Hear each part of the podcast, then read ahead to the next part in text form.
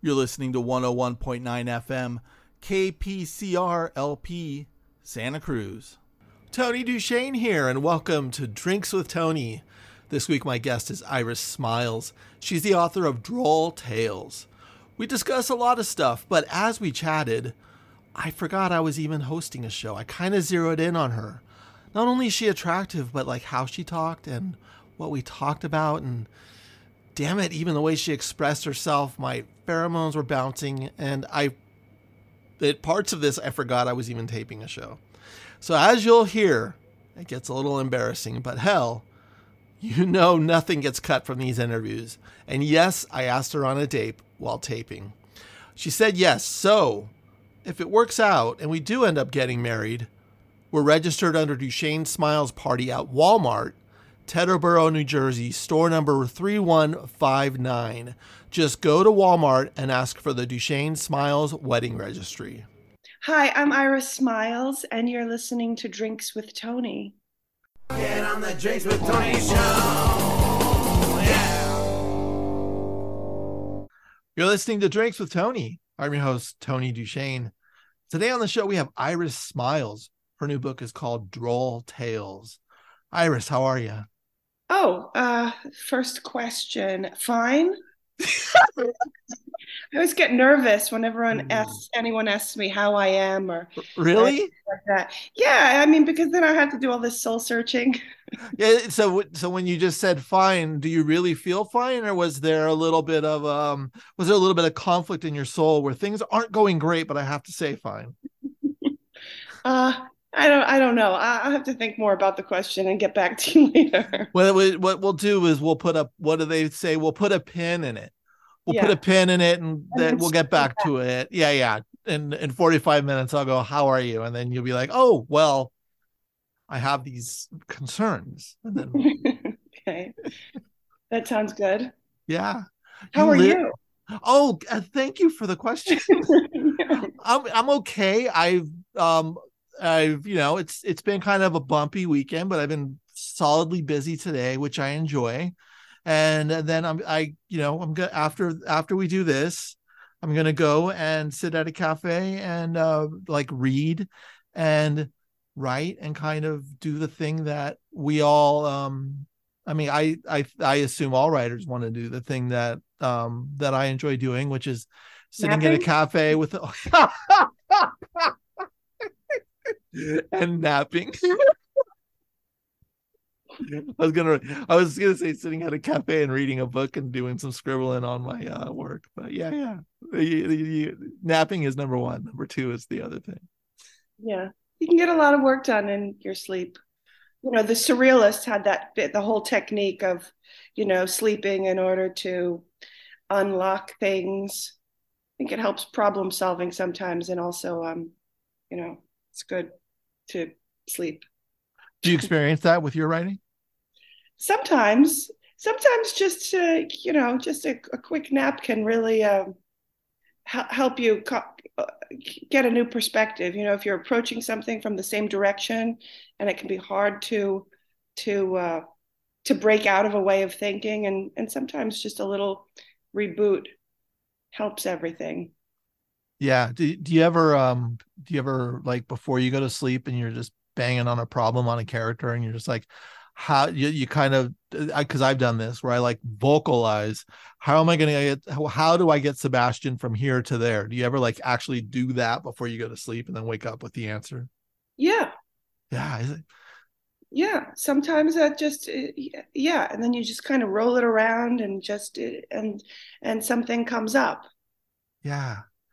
It's weird how like especially when we're just trying to create which i just feel as i'm learning more and more as i uh it's kind of a magic. It's like pure magic that we create nothing into something.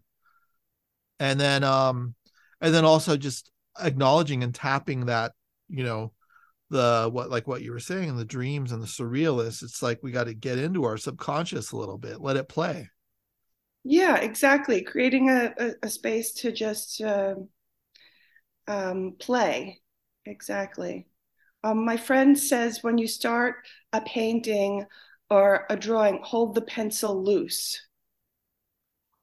Ooh, I like that. And I, so I think, yeah, sometimes you can get so s- stuck in some idea you have of how it's supposed to go, and it kind of keeps you from seeing where it maybe wants to go. Yeah. And so it helps to kind of just pull back and let go of some of the control. And then some new ideas come up, I find. Yeah. And then and then that's and that's sometimes I get frustrated in that situation because I want to be right. Yeah. You know, you're just like, oh, I'm not right. And then it's just like, okay, now I got to change this and this and this, and it makes much more sense. But it would have been so much better if I knew all the if I knew it all from the you know earlier drafts. But but it, Yeah. you never do. You gotta No. play. Sometimes you gotta, at least I end up writing a lot and then um, most of that doesn't enter into whatever the final story is. But it's sort of i see it as it's not a waste. It's necessary work to sort of find the door. You have to kind of keep writing until you find the you know the way in. So i think it's part of the process and then part of the process is knowing when also to let that other stuff go because you found something new Yeah. The way in, I'm I'm always intrigued by that because it it takes me a while to find the way in and I always feel like I have the way in and then the way in doesn't show itself for another like 2 or 3 months and and it's like a, of daily work and then all of a sudden it's like that's the way in and then 60 pages get cut and I'm just like Ugh. Yes. yeah, but maybe that's uh, well, yeah, the 60 pages are, you know, that's the uh I guess like the stoop out front of the building before you actually open the door. You got got to take those extra steps before you get inside. I like that the stoop outside the building. It's very New York of you. Uh, yeah, I guess I was I was thinking of some very large stoops. Yeah. I love New York so much. I haven't been back since uh COVID though. It's um it's a strange place. It's not really it's like the city that goes to sleep, you know, fairly early now. Oh, really? Is is that partly because of closures and partly because crime has gone up? Yeah, I think all of that. Yeah. I mean, it started with, you know, we had the curfews during COVID. Things had to close at 10 o'clock, restaurants and whatever. Right. Um, even, you know, the in the outdoor huts, but you had to, and then it, it just kind of hasn't, I think so many people left, and so it just hasn't hasn't come back. I mean, there are still some places, but it's not quite as as lively as it used to be. I guess you have to go go to Berlin for that. In Berlin, I understand they have 24 hour uh, bars. Oh, wow. Yeah, so I don't know why New York City has the reputation of being this like wild all night place. We close everything at four in the old days, Right. Everything- 4 a.m. Yeah, except for like a few 24 hour diners. yeah. Like- Yeah. The diners are great though. I, you know, it's, it's, uh, I mean, well, I'm in California, so everything closes at two, you know, it's just, but when I lived in San Francisco, there was always like play, we always had our places to go after two. The, these days I go to bed earlier, but back when I was, you know, gallivanting about, yeah. it was always like we knew we knew whose house to uh you know i mean san francisco is such so walkable too when you live in the city that um it's just like oh wait so whose place we going to and then it's just like everyone converges for another few hours at someone's place and the party continues Oh, that's nice. Ah, youth. i know and then and then i and then now i get excited about naps Yeah. yeah. And going to sleep early is uh, is uh my chief pleasure, especially in the winter. I've been on a on a spate of going to bed at nine o'clock uh, for the last week, and I just feel really just thrilled with myself. Isn't it great? I love going to it's, when I can go to bed early and sleep through the night and then wake up and then I'm out with the morning sun. I'm going, this is Yeah. better than like an all night rave when I was a kid. Totally. Yeah. I mean, I don't know. When I was young, I really missed out on the mornings for many years. It turns out they're wonderful. Yeah. My morning used to begin at three in the afternoon and I thought it was the coolest thing ever. And then now it's just like, what was I thinking? Yeah, I, I like rising early too. If you can mm-hmm. get up before the sun, it's really great because then you got you feel like you've got the jump on it. Yeah. You're like, The- oh, welcome to my day, son. You know, Right. yeah, exactly. I beat you. Yeah, it- it's a confidence builder. It makes you feel like you know it's full of. Also, it's nice to have a, some extra time to uh, to do a little to do nothing with. I recently got a very comfortable robe, so I want to have a little more time to luxuriate in it before I get dressed, which is, I guess, another thing that says about yeah, when you're when you're older, things that excite me are like, oh, I'm gonna wear my robe for a while. Yeah, but that's that's such a beautiful indulgence. I, I think when we're younger, and I this is something that I just kind of keep thinking about that there's there's there's this urgency to kind of fit in and to be around a ton of people and to just like boom boom congregate congregate congregate and then after a while you just there's kind of like a falling off and you want to just I enjoy having lunch with my friends more than I enjoy going out and seeing a band sometimes. Oh, sure. Well, it's like I, I, I used to be what I used to go to shows three nights a week for two decades. So there's a point where it's just like having a cup of coffee and brunch is like the sexiest thing ever. Yeah, that sounds nice. Yeah. I love that. And I'm in LA, so that's what they do too. You know, it's like, oh, you do. I did before before I moved to LA, it wasn't like that for me. But then I moved to LA, and then all of a sudden, it's like, wait, French everything... culture. What's that? French culture is it there? French French culture. Brunch culture. Brunch culture. Oh yeah, yeah, brunch culture. Yes, very. Um, and then especially with my writer friends, we like to. uh It's it's there's a lot of let's do lunch because we have middle of the day open. There's just kind of there's the beauty of not having to um, have a day job, but just hustling the the words or teaching and so so you sit for a few hours at a at a spot and just and I just keep reminding myself this is what I've always wanted in life. I got my siesta. yeah, I don't know. I don't really I don't like having a social lunches that much because I really like having a whole day to I like I don't even answer the phone usually during the day. Oh, really? I, I don't know why people call me in the middle of the day. Shouldn't they be working or something? What are they calling me for? So I don't know because I'm working, or anyway, I should be, but I won't right. I answer the phone. But then also, I don't like it if anyone calls me after nine o'clock. So there's really just a very short, very small window for socializing. Eight fifteen to eight thirty. Yeah, that's the window. Yeah, and sometimes when people call me, I'll see them. I, I turn my phone off at night, and then in the morning, I get up at like you know five or something, and I see someone called me at like ten or eleven. I'm like, what is this is craziness? And I'm I'm I I have to hold myself back from calling them at five a.m. Just to be like, yeah, you see. I get I get I, now, yeah. Right? No, I feel you. I get text messages at like 1 a.m., 2 a.m. from all these people, and I'm like, what are you doing? And then sometimes I'll wake up in the middle of the night and it'll be 3 a.m. and I'm all, oh, well, I'll just text them back. yeah, exactly. I, I, mean, I think unless you're sleeping with someone, you shouldn't be calling after nine o'clock. Wait a second. Unless you're sleeping with someone and someone's next to you, or you're in no, a relationship. I mean, if you're ha- having sex with the person, okay. Then, you know, then they can call you at you know potentially different hours. That right. you know, changes, it's then it's not as strict. But otherwise, it's an intimacy thing. Yes. People contacting you after 9 p.m. is too intimate. Yes. Suggestive. They're pushing their boundaries. exactly. Exactly. I like that. Uh, yeah, yeah. I've I've told uh, someone would ask me, they're like, "Oh yeah, can you pick me up from LAX?" And I'm like, um, I would if I was married, I wouldn't even pick my wife up unless she was pregnant. So really no, no, I would. But I was being I was going farther on uh yeah, we don't there's there's ride services for you, you know. Yeah, I understand that. I mean, I would never ask anyone to pick me up from the airport. Although recently I was dating someone, given I was going to see him in uh in Greece and he picked me up from the airport and he drove me to the airport and I thought I was like wow this guy he loves me.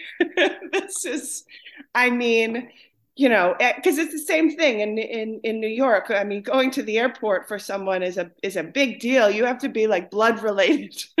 Yeah yeah and it's it's like uh also there's there's you know the subway can get you here you know. Yeah yeah you spent do you spend a lot of time in Greece because it says you divide your time between Greece and New York. Um, I suppose I do. Yeah, I'm usually there for uh, most of the summer. My mother's from Greece, um, and so I've kind of been going every summer um, my whole life. So I have family there and friends that I've grown up with. That's in this fun. little village. So Yeah. Yeah. That's great. Do you have do you have like dual citizenship since your mom is from there? I'm working on it now. I'm entitled to it. There's just, you know, the paperwork. Right. So I'm I'm actually that's a, a ongoing project where I have to get some some paperwork, uh, some things. You got to get a Hague certif Hague apostille. I don't know. Yeah. Everything's difficult. Everything's difficult. I but but it's I but I think once you start going through those, okay, then that's done, then that's done. You put the process together, almost like writing a novel, where it's just it's difficult, but then all of a sudden at the end you have a a novel on the bookshelf and two passports. Exactly. Except that writing a novel is fun and dealing with Is it always is it always fun though? Is it always fun for you? Um, yeah. Well, I mean, it's difficult. That's not to say it's not uh it's it's work, but it's exciting work. Yeah. I enjoy the I uh, yeah, I enjoy writing very much. I'm always a little mystified when when writers say that they I, I, and a little irritated when they when they say like, "Oh, I hate writing. It's so hard for me writing." So, you know, there's that people sort of like to brag about how hard writing is for them. Um, and so I I met this guy once, and he was going on about how uh, we, we dated after this. He was going on about how difficult it was for him, and I was like, "Do you think it's as difficult for your readers to read your books? Is right. pleasant for them? Because I, look, no one's forcing you. If you don't want to write, don't write. You know, it's and it it should be it should be fun, or I mean, uh, you know, any kind of project. It doesn't mean that it's not work um, but but work that you are it's it's exciting it's an adventure and adventures also you know are filled with you know danger and hardship it's not just all treasure Right. you know if it was that- all treasure, then that's just like the story begins and ends and it's boring. yeah exactly What um did you read his books and find that they were difficult to read? um We can put a pin on that. i don't they were they're um they're interesting yeah. I think though that some that you know that sometimes uh, when writing is bore is is boring, it's because the uh, author was uh, it's uninspired. They were bored while they were doing it. People have this idea of like, oh, I, now I have to, I have to set the scene, or I have to do this, and you don't have to do anything. And if you have that attitude, then it's going to be um, boring. It does translate to the page. And it's it's like I if we don't bring fun to it, the, reader is not going to have fun and they won't know why they're not having fun. Uh, it- you know, just the general reader. But like when you're a writer and you're like, oh, I'm not having fun because the writer wasn't having fun when they were wrote, writing this.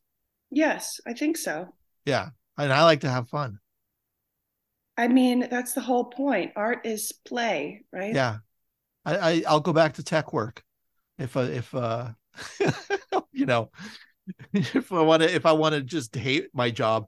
That's it. You know, it's like these people who are like, oh god, I can uh, these weekend warriors who are just like Friday's coming up. Oh, I hate Mondays, and I'm like, what have you done wrong with your life to create five days that wreak havoc on you? When Yeah. when you, you there there should uh, they, we live in a i mean we're lucky to live in a place where we can kind of do what we want as long as we measure our like needs versus our wants it's just like yeah you can go buy a mansion but if you hate everything you do between monday and friday you've done it wrong Yeah. Or I guess you can also work on changing your perspective. Maybe like, this is something that I realize.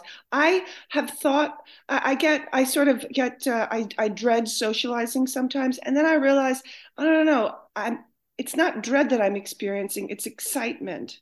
It's just that I'm misunderstanding the, um, I feel this sense of uh, nervousness. And, but so I've convinced myself that it's dread. And so I think sometimes you can just, if you just switch the way that you look at something, um, it can become more interesting. For example, I used to live in this uh, in this walk-up apartment, and uh, I regarded the stairs as like, this isn't part of my life. This is this awful thing that I have to do every day when I go inside. So it's just a piece of life that you just cut off. And then once I get inside the apartment, then then life starts again. But this is not life.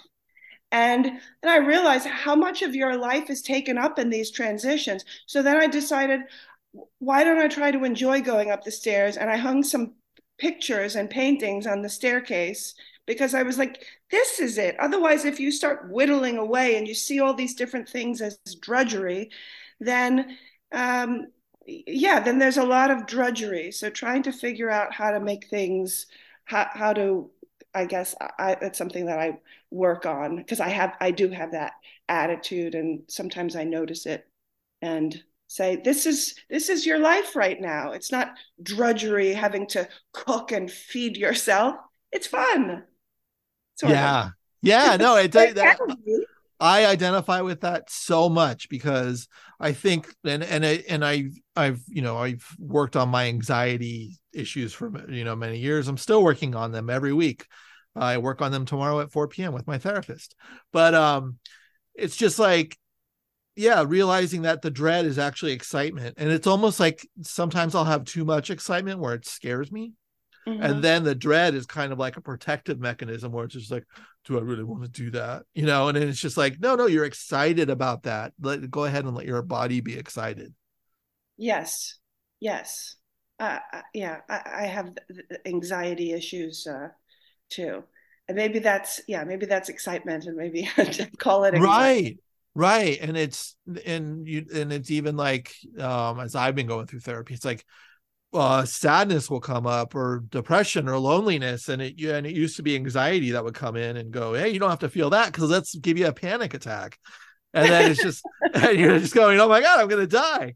And then but at the same time it's just it's just like wait a second that's me avoiding my emotions. Let those emotions go through. Nothing bad's gonna happen. You might fall down and weep in a grocery store but what's wrong with weeping in a grocery store? No that's a, that's a that's a nice afternoon in my mind I love going to grocery stores. I love weeping in public. So Do you really weep in public a lot? Oh, sure. Yeah. I mean, I didn't even know it was a weird thing until I read something. Yeah. I mean, I remember being like on the treadmill at uh, the gym at Chelsea Piers and just crying. And then I saw and watching some it was like on a second level and so there's like a court uh, not a courtyard but like a cafeteria in the middle. I was looking down and watching someone depressed at the table eat their banana while i was softly weeping on the on the treadmill. I mean when it comes you just let it come. But that's one of the great things especially about living in new york city. You can do a lot of public crying. Yeah. And it's not bizarre. I mean everyone's just people are crying all over the city. Yeah. I guess it's a little different. I mean, I might hold back maybe less public weeping uh, now that I'm out in the country because yeah. someone might voice concern and it's like, wait, you can see me? you you're used to being invisible and ignoring people in New York yeah. City. So, yeah, yeah. so there's a sort of a feeling of a great feeling, I guess, of privacy being uh, in public and crying in New York City because, like, you know, when you're home alone, it's much more uh, in a certain in a certain sense, it's it's less. You're like you're observing yourself, but when you're when you're out at large, walking around in the world, it's a, it's it's a great place to cry. Has anyone ever like like when you're when you're in New York? Has anyone ever shocked you and just kind of went up to you and said, like, "Do you need a hug?" No, I mean I have been, you know, groped. so I, I was weeping and someone pinched my ass. yeah. No. Yeah. No. I'm no one's to get this god light out of here that I have. I'm really sorry. It's there. We oh, go. It's nice. It's it's it reminds me of one of those um those like Christian paintings with uh, they look up and the light of God is is coming. down. I got I got stigmata. Yeah. yeah, it's I get this weird glow at, at a certain time in a certain season that when it comes into the, my area from the south, we got the the sun the sun's starting to come back to the northern hemisphere as it likes to do and invades my space. Well, it's a good thing you have that blackout curtain, though. Although I have to say, I like this kind of holy vibe that you've got going. Yeah, exactly. It's Yeah. yeah, it's it's uh it's um having conflict with the heathen in me.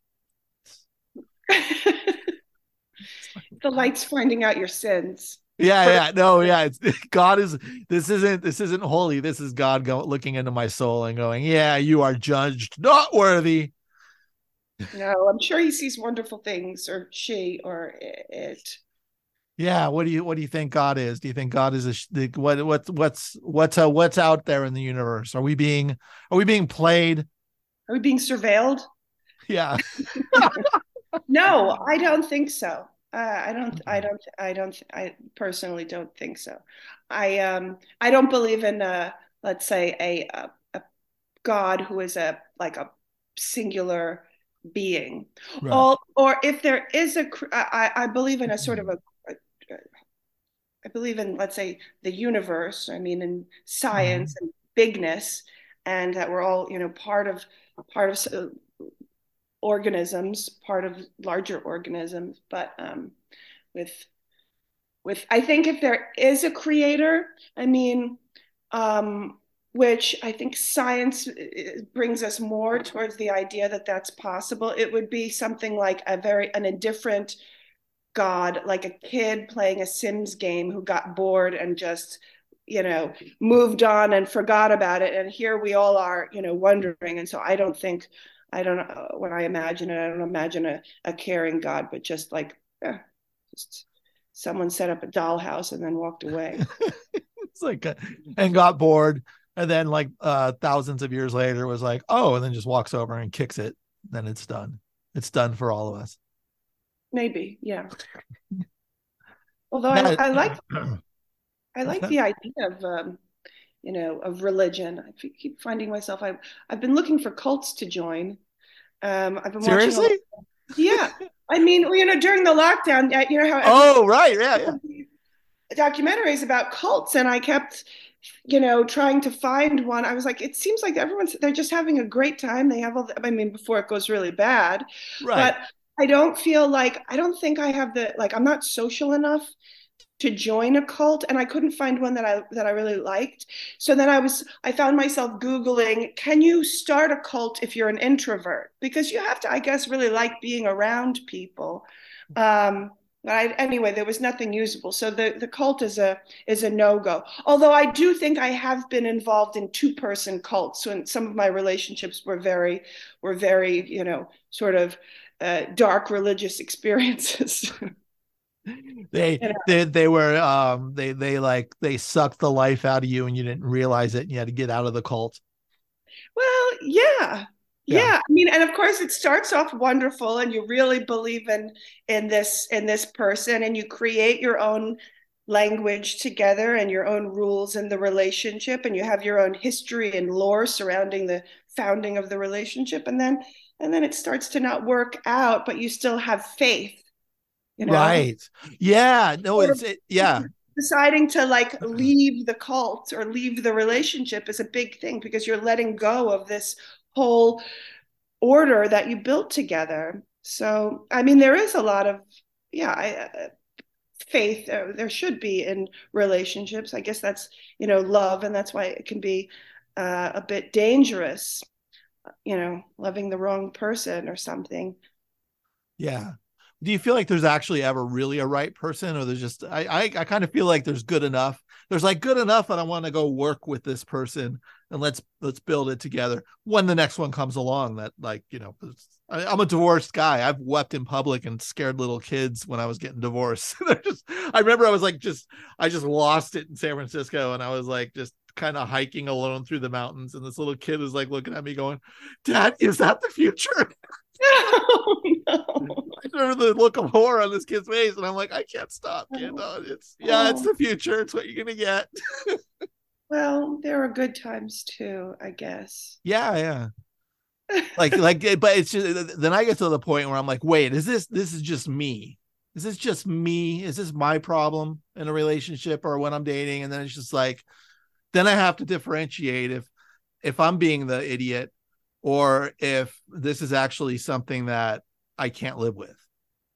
That's very hard to figure out, uh, especially if you're a conscient, a very conscientious person, and uh, having a lot of you know self doubt. So I often, usually, I assume things are are my fault, um, and uh, more than they are. So sometimes I give other people more of the benefit of the doubt. So to your question, I don't think I was when I say the wrong person, I don't mean with this idea that there's like one, you know, right person. I mean basically if someone like if someone is acting in bad faith.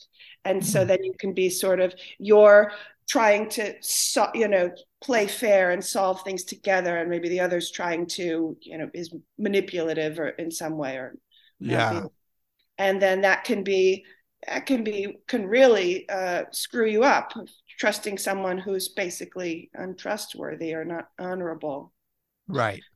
Um, i think a lot about what are the thing you know this what are the things that that one should or shouldn't compromise on? I think everything but the most important thing is is for me is being with an honorable person. People don't talk much about honor these days and what what does how do you define honor um honest kind accountable yeah keeping your word things yeah. like that yeah I like yeah. when the, I've been on these online dating apps and then I realize that I just it's it's a uh, it reminds me how bad humanity is. I'm looking for someone who makes me laugh, and I'm like that. There's a comedy club around the corner yeah, that's that's true. I I have to get back on the apps. I I got off of the apps because it wasn't. Uh, although I'm not sure if I'm gonna. I feel guilty not being on the apps because I'm not. You know, then there's no. How else do you meet people? But when I was on the apps, I was just basically getting like junk mail from creeps far and wide. And right. So, yeah. Yeah. And then there's that. And then the creeps. I think the creeps are like five percent, and it just sucks because those five percent are blasting everyone, and then it's just like and then you know people are just like oh yeah i get dick pics left and right. And i'm like who i don't know any of my friends who would ever do that.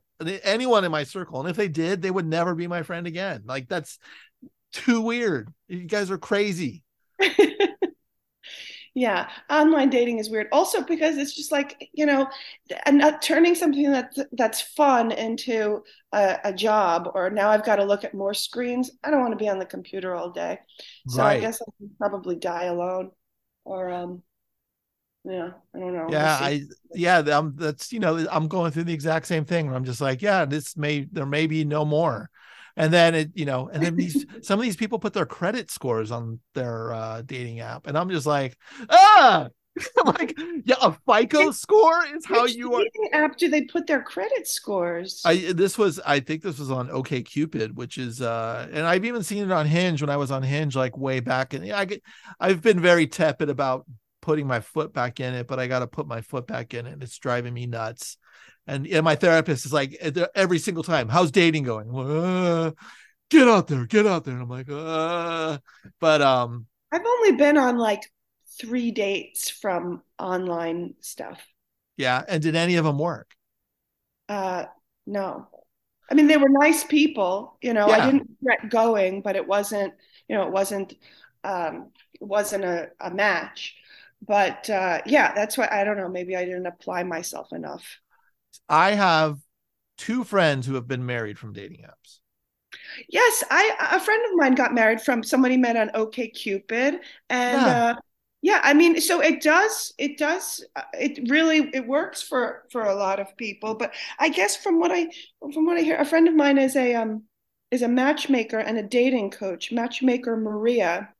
Um, and she maybe you've heard of her and she said you know that basically you just it's a numbers thing and so you just have to be really you know but it's so it's so demoralizing when you get these to, to look at these things that it's just like it's it's very overwhelming. It reminds me of when when i was uh, younger and i would get like the whatever poets and writers um, magazine to look in the you know the submission you know who's asking for submissions and you see like tons and tons of literary magazines that you've never heard of and i would get so overwhelmed at first it's exciting and then i would get so overwhelmed that i never submit anything because i just couldn't even it just felt too too daunting uh, and now now it's the same with uh, you know with this online stuff. And then also, I guess you have to know what you're looking for. Uh, people seem to know that. I, I I don't know what I'm looking for. Someone nice. I don't know. Yeah, exactly. Someone nice. But there's more to it. But actually, there's if he's if he's shirtless, I think that's like I guess I mean I don't like to assume too much, but I guess there are certain things that you pick up. So if a guy's shirtless and like covered in tattoos, that's probably you know that's fine, but we're pro- it's probably not a good right. I don't sort of show offy thing. I think it's probably not gonna work out. Or here's the other thing. I don't know why men do this on the dating apps. They they have often they post selfies if, of of them a picture of them a selfie in the car and they're driving. Right. I thought that was just an LA thing. I didn't know. Is that in New York too? No, but it's not like standing in front of the car or posing. It's a it's a selfie in the driver's seat. Yeah as a woman, we're always sort of sniffing out potential threats. So all I can do is imagine my body in the trunk while they're like, driving me off to dispose of me somewhere. So I don't know. And they're because they're often like they're not smiling. It's just like, yeah, Oh, so they look angry, and that's that's where my mind goes. Why take a picture of yourself in a car? I, I have never I've never done that. Or the other thing, and when people post when when men post pictures of themselves with their arm around a girl, but she's cut out. Yeah, exactly. Yeah, like, yeah. Oh, gee, maybe that could be me down the road. I'll be the person. Who, like, just take a picture of yourself by yourself. Why why do you have to? You know, it's so. I, my feelings are hurt for this poor girl with her face you know and then it's just it's also like already you're already you're trying to make me jealous? We haven't even met. It's just a weird thing but i don't know. I don't know. Life is life is strange. I, I i liked it in the in the old days when you would just you know you met people out in the world. Yes i know. And it's so like just sometimes you talk to people and they're like oh, like they don't even know how to talk anymore no, I mean, and everyone because they're all, you know, also even if you go to a cafe or something, it's like yeah. nobody is available for conversation. They might, you know, if they find you and like I don't know on a on the app that says you're there, then they might talk to you. But right. it has to be, all has to be mediated first. Yeah, exactly. So there's, there's not so much. There's no. It's. I think that's one of the things that makes New York City a little bit less fun these days. When I first moved, I moved there in 1996 and it felt like just walking down the street, it felt like we were all at the same party. And you just had all these interactions with people. Whether or not you spoke to them, most of the time you didn't, but you looked at people, they looked yeah. at you. Maybe there was something, or they looked at you. Maybe you looked away because you didn't want to interact. But right. it felt like there was just all of these exciting potential uh, interactions. Now it's sort of nobody looks at you because they're all looking at their phone. So it's like what it is is it's a really crowded ghost town. It's just like everyone's in your way, but nobody's actually sharing that moment with you. So I I think I guess I blame cell phones for that. But now I'm sorry. So no, I agree. I agree because it's um because there's it's uh, you know I don't mind people my way, but as long as there's a payoff so if there's a lot of people in your way, but you meet a couple cool people during the day or you know whatever, mm-hmm. that's great. But if everyone's in your way and there's no payoff, then it's just well, if they're all just bodies, but nobody's actually you're not even acknowledging each other's humanity, right? You know, then then it's just yeah, then it's just the sidewalks crowded and it's annoying. Versus it used to be the sidewalks crowded and it's exciting because it's all yeah. these people are sharing this space, you know and, and this moment in time and we're all on the you know that's a kind of a thrilling thing. I'll i'll go on a hike you know this is la so you have to hike right? But i go i'll go on a hike and then walking right? It, is that, that? is is hiking walking uphill? It's like well we have a, I, I live right by griffith park and the griffith observatory.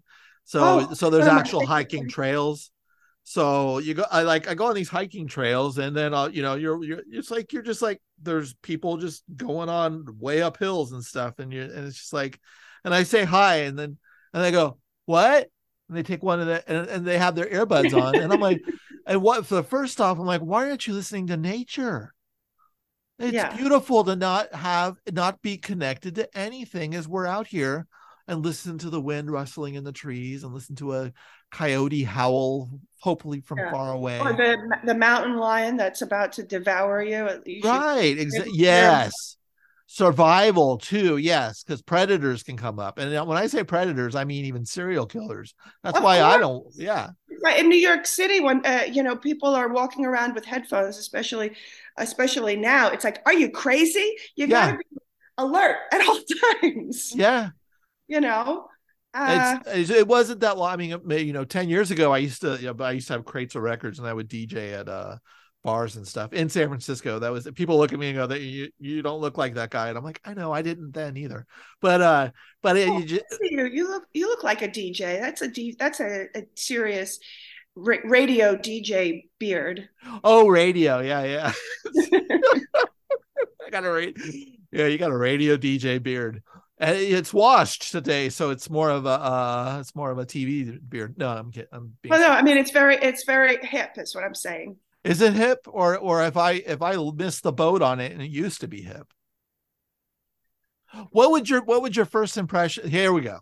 What would your first impression of me be of you be if I was on a dating app and you saw this? I would think that you're very attractive. No, Yes. really? Okay, Yeah. well, we may have to continue this conversation after too. yeah. Think, wow, he's got nice hair and a friendly face. Oh, okay. Well, cool. I Yeah. I'm gonna relax. I'm gonna relax and embrace that compliment. Okay, thank you. Um, now I don't know what to say. Now I'm now I'm verklempt. Embarrassed you. Um, yeah. Well, Yeah. So you also wrote for the Baffler. When did you write for the Baffler? um, well, uh, they published a short story of mine, which is in the book Droll Tales. This short Okay. story Shelves.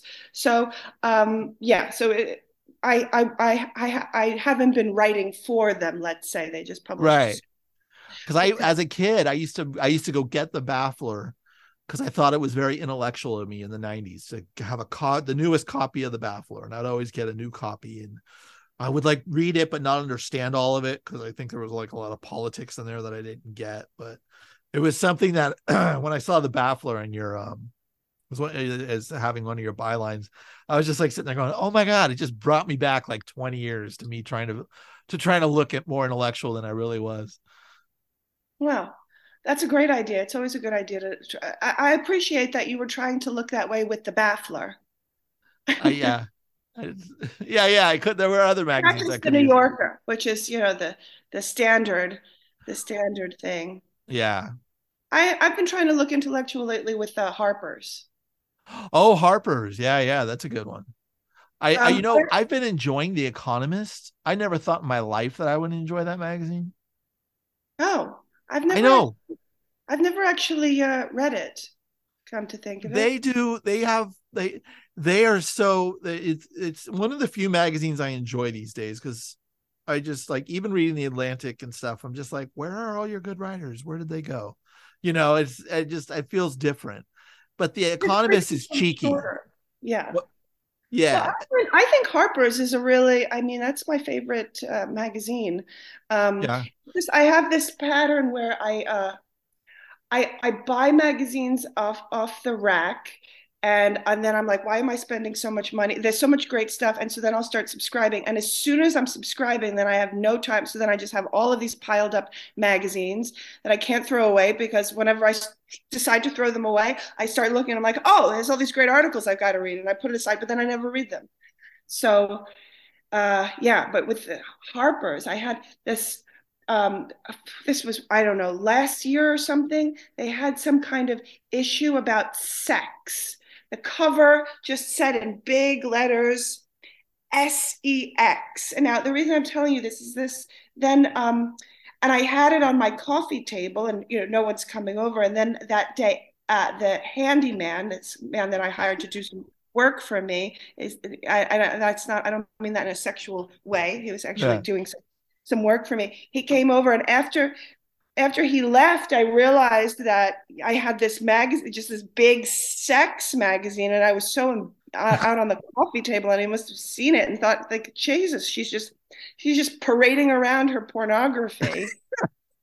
and you know, so he may had- have he may have tried to flip through it to see if there was any uh sexual images in there. No, he- I, I, I wish then he would have he would have known that I'm you know that I'm not a pervert but an intellectual or um but yeah in that case it really came I, I really came off looking quite quite bad that didn't work out at all I should have had the baffler out Do you remember that? Did you ever see that movie Bananas with uh Woody Allen?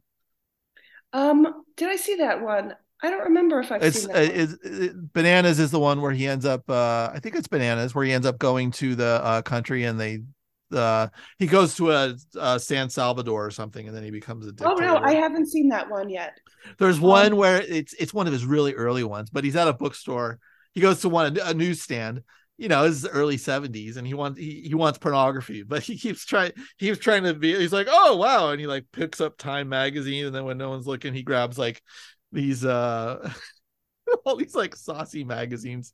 It's um it's uh it's yeah, and Sylvester Stallone's in that movie too. He plays an extra in the movie because he gets on the subway and then Sylvester Stallone then his he's sitting on the subway reading, uh, but he's got his you know porn underneath the fake magazine. And uh, and these two thugs are beating the crap out of this old lady next to him and he just keeps like moving He's not even acknowledging them. And one of the, the thugs is sylvester stallone. Oh I've got to see that that uh that one Yeah. um I think I think it was a, a another thing that I think it was better when when we had to uh, buy our porn in person. yes I think it, it you know keeps things sort of balanced. Um, you know, yeah well it's it, it's kind of scares me too because i mean you know access to to like when i was younger you know it's just um i mean one i i grew up in a really weird religion so it's like you you weren't i wasn't even supposed to be anywhere near that so anything like a photography magazine was just like Oh, what what is this religion that you were? were jehovah's witness Oh, exciting! yeah I like the Jehovah's Witnesses because uh, one of them sent me a very long handwritten letter. that's what yeah that's what uh, during covid right Um, I think it was right before. Or I don't. Yeah, Oh, maybe okay. around. or if you were if really you're in a I was really touched by the penmanship, and also, I mean, yeah, how often do we get really long handwritten letters? So it was like it just, you know, it's like, oh, I almost wanted to, you know, to join just because I was so moved. I mean, I'm a very susceptible person. a I could little- I could help you on the fast track where you can get you can join, you can you know have you can get the love bomb, and then you can get the uh getting in too deep, and then you can lose all your friends. It's it's fun. So you grew up in that, and then and you and then you left it. What age did you move away from that? I well, it took me many so I had moments of doubts, but it wasn't until I was 29 or 30 where I finally went, oh crap, there's something really wrong.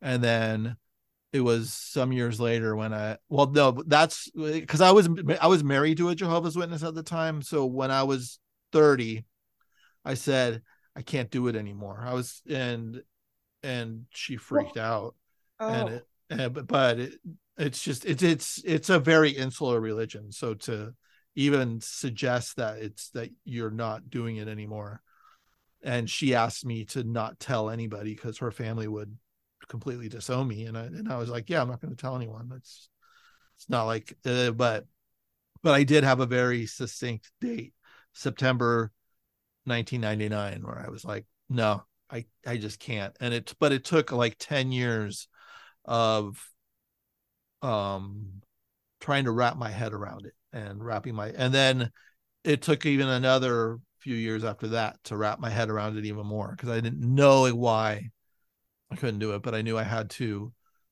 figure it out. And I so the journey was the journey like took a while. What what was it that um I mean uh, if if it's too personal you don't have to tell no me, I'm, I'm what was it that finally that made you say I can't do it anymore there there was a lot of bumps in the road. One was um well what the, the first one was a, a friend of mine killed himself after he got disfellowshipped. So they shun people and so this was when i was 22 And so I I was the elders were like up they were like, "Hey, why aren't you doing, you know, you're supposed to come to meetings 3 times a week, you're supposed to be preaching all this stuff." And they're like, "Hey, what's going on?" And I was like, I'm having a really hard time. My friend Gibby killed himself. And they just essentially said, well, he already did, he was already dead to us because he's oh. no, he is out of the Jehovah's Witnesses. And I, it, it like, like it killed me inside that they wouldn't try to help me because I was having suicidal thoughts at the same time. So instead of going to the Kingdom Hall, which is what they called it, I went to the library at night after work and that and i was trying to figure out how to um how to uh process gibby's uh suicide as well as how do i not kill myself and i know i didn't bring i i, I got i got really lighthearted there sorry but um the the and then that's when i started just kind of reading books and that's when i found books and that's when i read my first novel that I didn't have to like read for school. That was because you have to read so much Bible literature. And I read my first novel and I went, oh my God, this speaks to me. It just blew my mind. And that's well, how what? my journey started. I read Giovanni's Room by James Baldwin. I don't know why. I don't know how that one stood out to me, but it just it spoke to me. And I was like, and nothing's ever spoken to me like this. And then after that, I was insatiable of trying to gather more and then that but that was early days but i still believed and then fast forward about eight years later and i read a che guevara biography and i had no mm-hmm. idea who he was but when when it went into uh, how he was speaking out against the united states still promoting slavery in the 1950s just not in their country and how he was taking a stand for it and i had a real problem with how the jehovah's witnesses treated moms who didn't have husbands, single moms, like they would they would treat them very poorly, and it used to piss me off. And they would say things from the platform that would be degrading to these women who were, had kids, and that that was kind of that was the I can't go anymore because if they say one more thing like that from the platform, I have to raise my hand and stand up and go, no, you're wrong, and here's why. And so my choice was to not go again and that was just that and it was it was just such a trip. And then i started to try to gather more information more information. And i was reading constantly and writing but it was it took a while for me to start to read things that talked about jehovah's witnesses because you're not supposed to read any of that. And then oh. and then i started to read it and then i was like and i read other about other cults and i'm like oh man. It was just and it was devastating. It was really devastating to actually have the realization. It just it hurt my soul uh when it was just like I realized I'd been lied to. It was it was rough.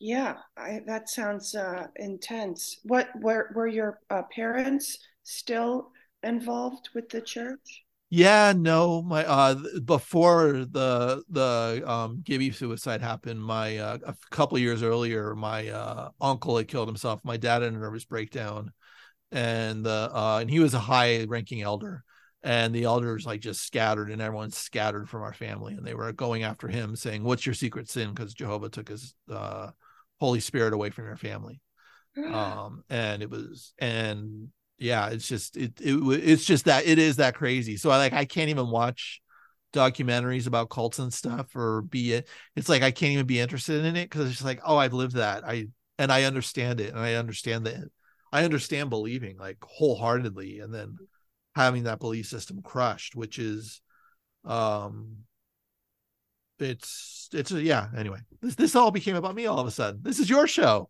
It's fascinating. Um I mean, belief is really uh, interesting because I do think it's it's it's it's a very positive thing and an important thing, but it also, yeah, with in the in the wrong in the wrong thing or with a bad actor, it can be uh, life destroying. With and a person so very, without honor, yeah. Yeah, so it's it's very difficult, but it is important to have you know faith in life. I mean, faith in in lots of things. You know, faith in even if it's uh, what the book you're working on, to have faith that you know to get through those. There's all those doubts and maybe I should abandon this and why am I doing it? And so you have to kind of sort of really you, you have to have faith in in in things to for anything but but it can be dangerous because what if you're what if you're it could lead you into ruin also. Yeah, yeah. And, that, and I like how you brought the the thing about faith and having faith in what we're working on because when we're putting our time into that and it's and i mean i i just i've, I've been working on this novel that i'm on now for about a year and a half and um but about eight months ago i had like kind of a crisis of faith with it. And I had to send I had to send a couple chapters out to friends and I'm just like is this a thing? This isn't a thing. I totally screwed up. I've wasted my time. And and they're just like oh no actually this is it's a thing. And I'm like okay. And so it just kept going on it so. Well that's yeah ex- exactly. I, I think there's a lot of moments where you know you could it makes sense to abandon uh abandon a project so that yeah having faith and or sometimes i say to myself yeah you could be this could be all all all terrible. Maybe it won't come to anything but you you, you kind of have to go there to find out. Right. And i've done that and too. then, and then okay. And so sometimes things you've got to that's why it's it's risky um uh making something because uh, or trying anything. It might not work out. You might fail. But okay then you start again yeah. And not only I don't I don't feel like that it's failure because I worked on a book for two years that I had to shelve because I was just like, what am I trying to do? Bring myself into the asylum because I was writing about my grandmother's suicide. I'm a I'm a big ball of laughs over here. but the um but I was trying to do it in a certain way that had a bit of comedy to it. I was trying to work on that for two years and I'm just like, what am I doing? And I had to put that whole book on the shelf. And it's just like that mm-hmm. book can never be written it'll never be published but i had to work on it for that amount of time for some odd reason to continue going where i'm going now which is so for some odd reason i had to purge myself of that even though it won't be ever released. Right. Well also not everything is i mean so you you learn things as you're as you're writing too. Yeah. And so it's all it's you know not everything has to be is is is meant to, is necessarily going to be seen um or should be. Right exactly. Or should be is the key but there's a lot of yeah there's a lot of work to do. I mean i guess like the final book is like that's a or story that's like a final performance but there's all this stuff and the rehearsal and the things and trying things out that you have to you have to do before you before you get there. Um and also i don't know sometimes i put things away a lot where I, I get to a point where I'm like, this is horrible and hopeless and I don't know what to do. And so, or I finish it, like I finished, I finish a story and then I'm like, oh, immediately go into a depression because it's not what I, I don't know. That day, it just it seems it seems horrible. Oh, this is I'm a terrible writer. Why bother? Put it away, and then start working on something else. And while I'm working on something else, eventually reach a point with that too, where I'm like, this is horrible. I can't continue. I'm going to put it away. Why don't I go look at that other thing I put away? And then I do. And I'm like, oh, this is really good. And now I have new ideas for kind of how to move forward. Or I, I see, I, I see it in a, you know, I'm not, I'm no longer locked in the same way. So I've had like with this book, Droll Tales, I have stories that in there that were started 20 years ago and finished uh, this year, last year. Wow. You know, and and went through so many different iterations that maybe nothing is left maybe there's like you know two lines that left from the original but like you know but that was the the the process that's how you how you get it there um so yeah i i think it's if you as long as you're writing the only bad writing is writing that you're not doing. As long as yeah. you're writing it's worthwhile because it's bringing you somewhere. You're learning about you know whether or not it's um, going to be published or not. But you know you're certainly not going to get anywhere if you uh, are, are waiting for the perfect idea and then you uh, just to to execute. And sometimes i do get i get lost in this which project should i work on? I don't want to waste my time. And i can waste a lot more time arguing with myself about what to work on. And, and it would be better if i just worked on anything you know? So- no exactly. Exactly there's and what i've recognized is the days that i'm like the last thing i want to do is even look at this. And i sit down and i push through that sometimes those are the days where i something happens that's like kind of magical and it's because i've shown up day after day after day and just kind of just pen to paper and just said hey we're doing this and everything else all the forces are like no we're not and i'm like no no i am here we're doing this and we're yeah. and, and it's just like nope that didn't work that didn't work and then like 20 days later you got a paragraph and it's just like that's it next. Exactly. But i think just the discipline of just showing up. Yeah and then eventually you solve problems that way. But whenever i you know think i have to have the answer before i start the answer is not not going to come. When i was younger uh much younger and i had this idea of like oh you have to be inspired in order to write so I have to wait for the inspiration and then right i'm inspired and now i can write. No you just just i believe totally in just routine. Get to the desk start writing. And then the inspiration it's it start it comes to you. You know go ahead. Yeah yeah that's that's it. It it shows up. It's not this like super just you know just do your job and then the other stuff you know. I think to to approach it in a less romantic way and just say just show up and play around and maybe something good will happen.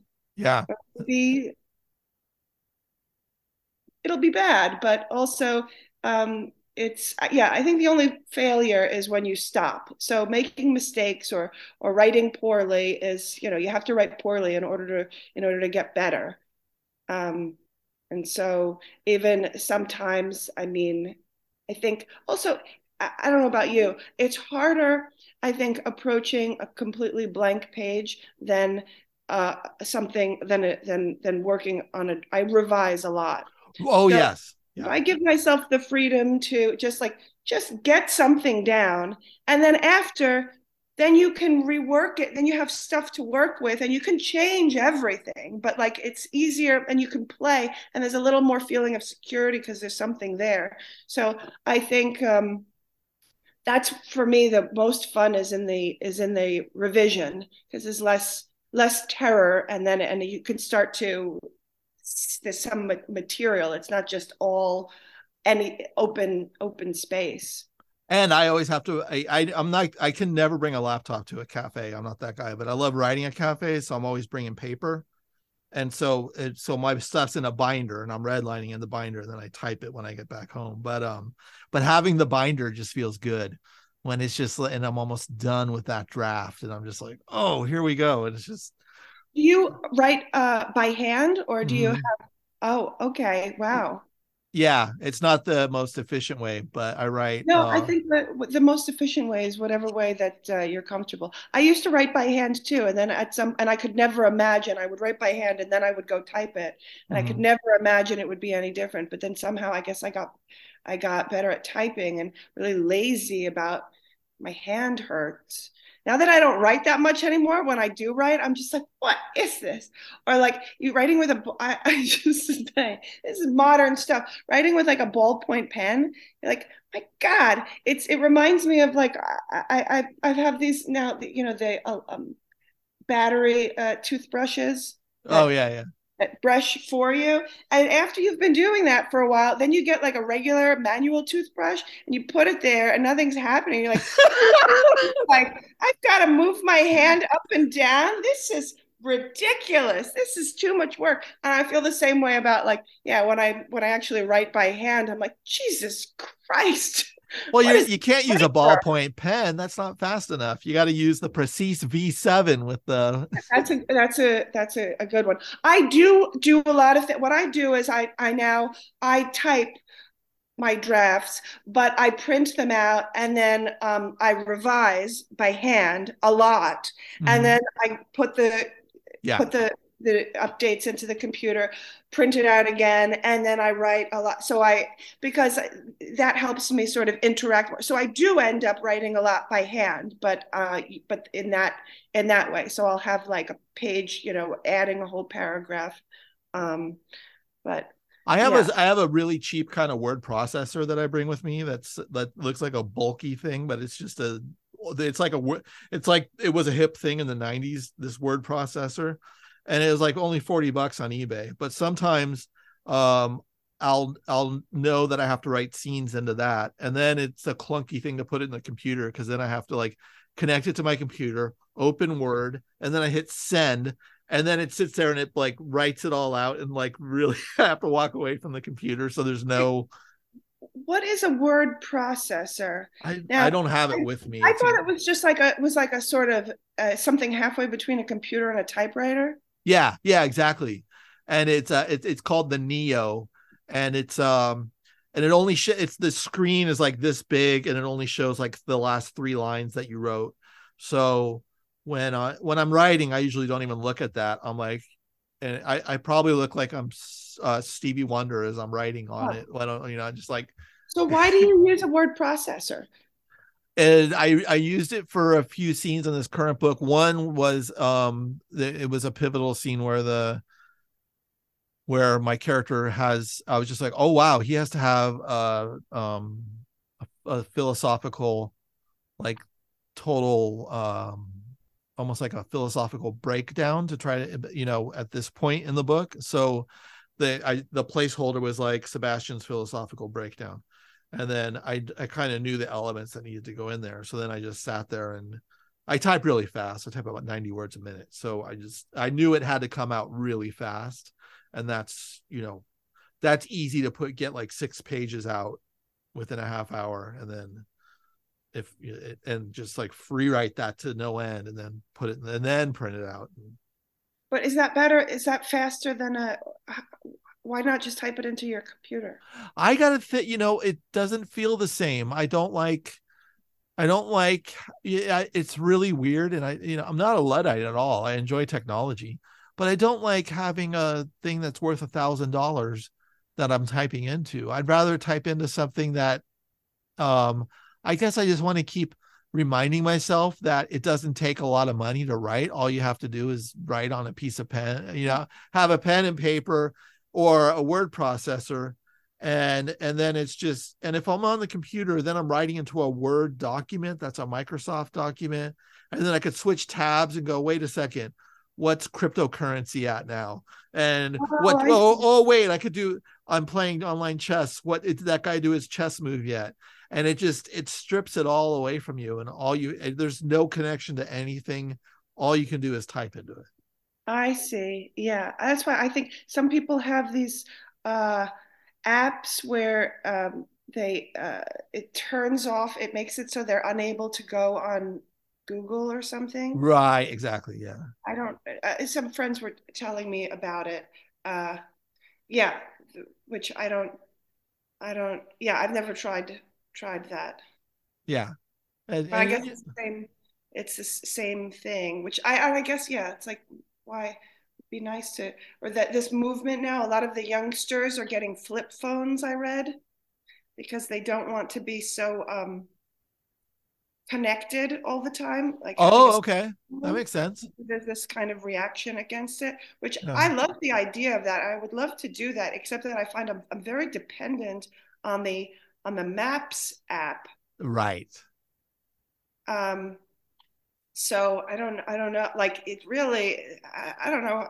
I mean, if I had to read actual maps, I I don't know. remember those days Yeah, you had to actually like know where you were going. You could get lost. you could go up to people and go where's houston Yeah, exactly. Yeah, exactly. Well, this is another thing. It keeps us from interacting because you don't have to ask anyone for directions. You can just, Yeah. you know.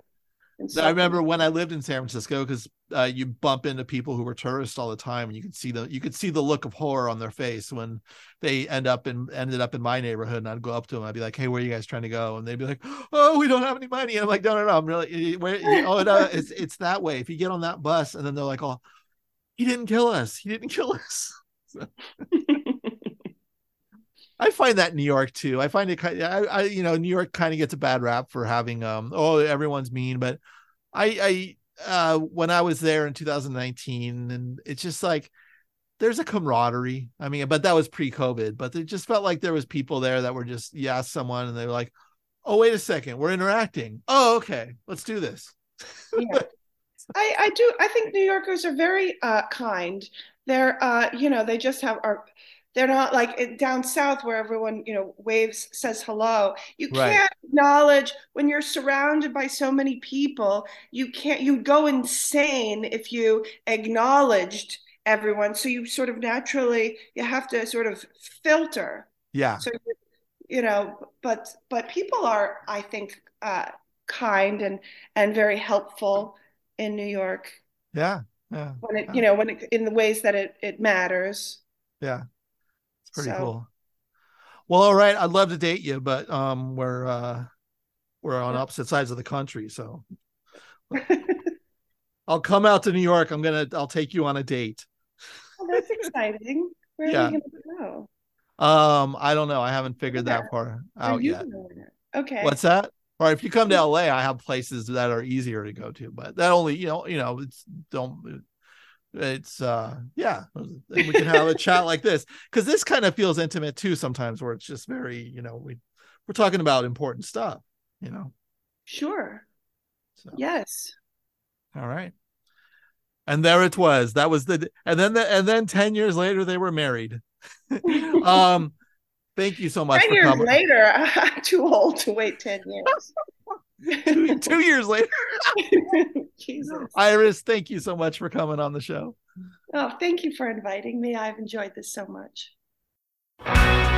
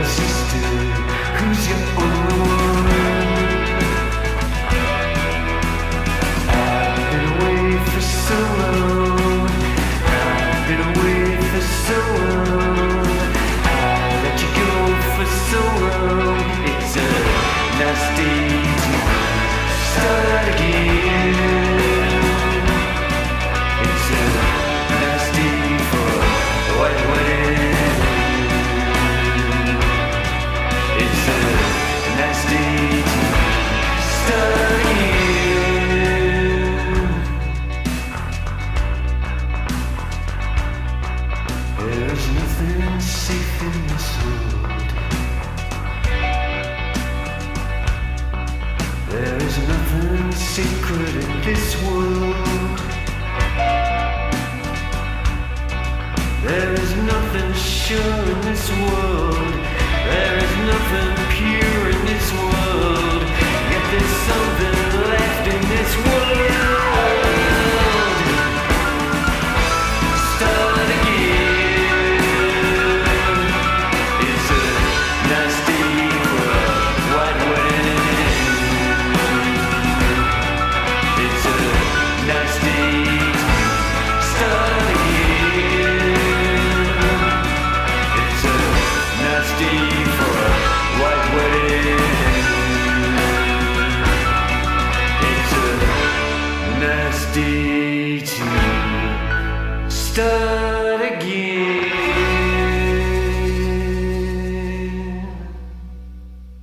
Iris Smyles on Drinks with Tony. Check out her new book, Droll Tales. and stay tuned for our possible future together. Next week on the show, we have Duncan Birmingham. He's the author of The Cult in My Garage. Reading is breathing in, writing is breathing out. Breathe, my friends, breathe. I'll see you next week.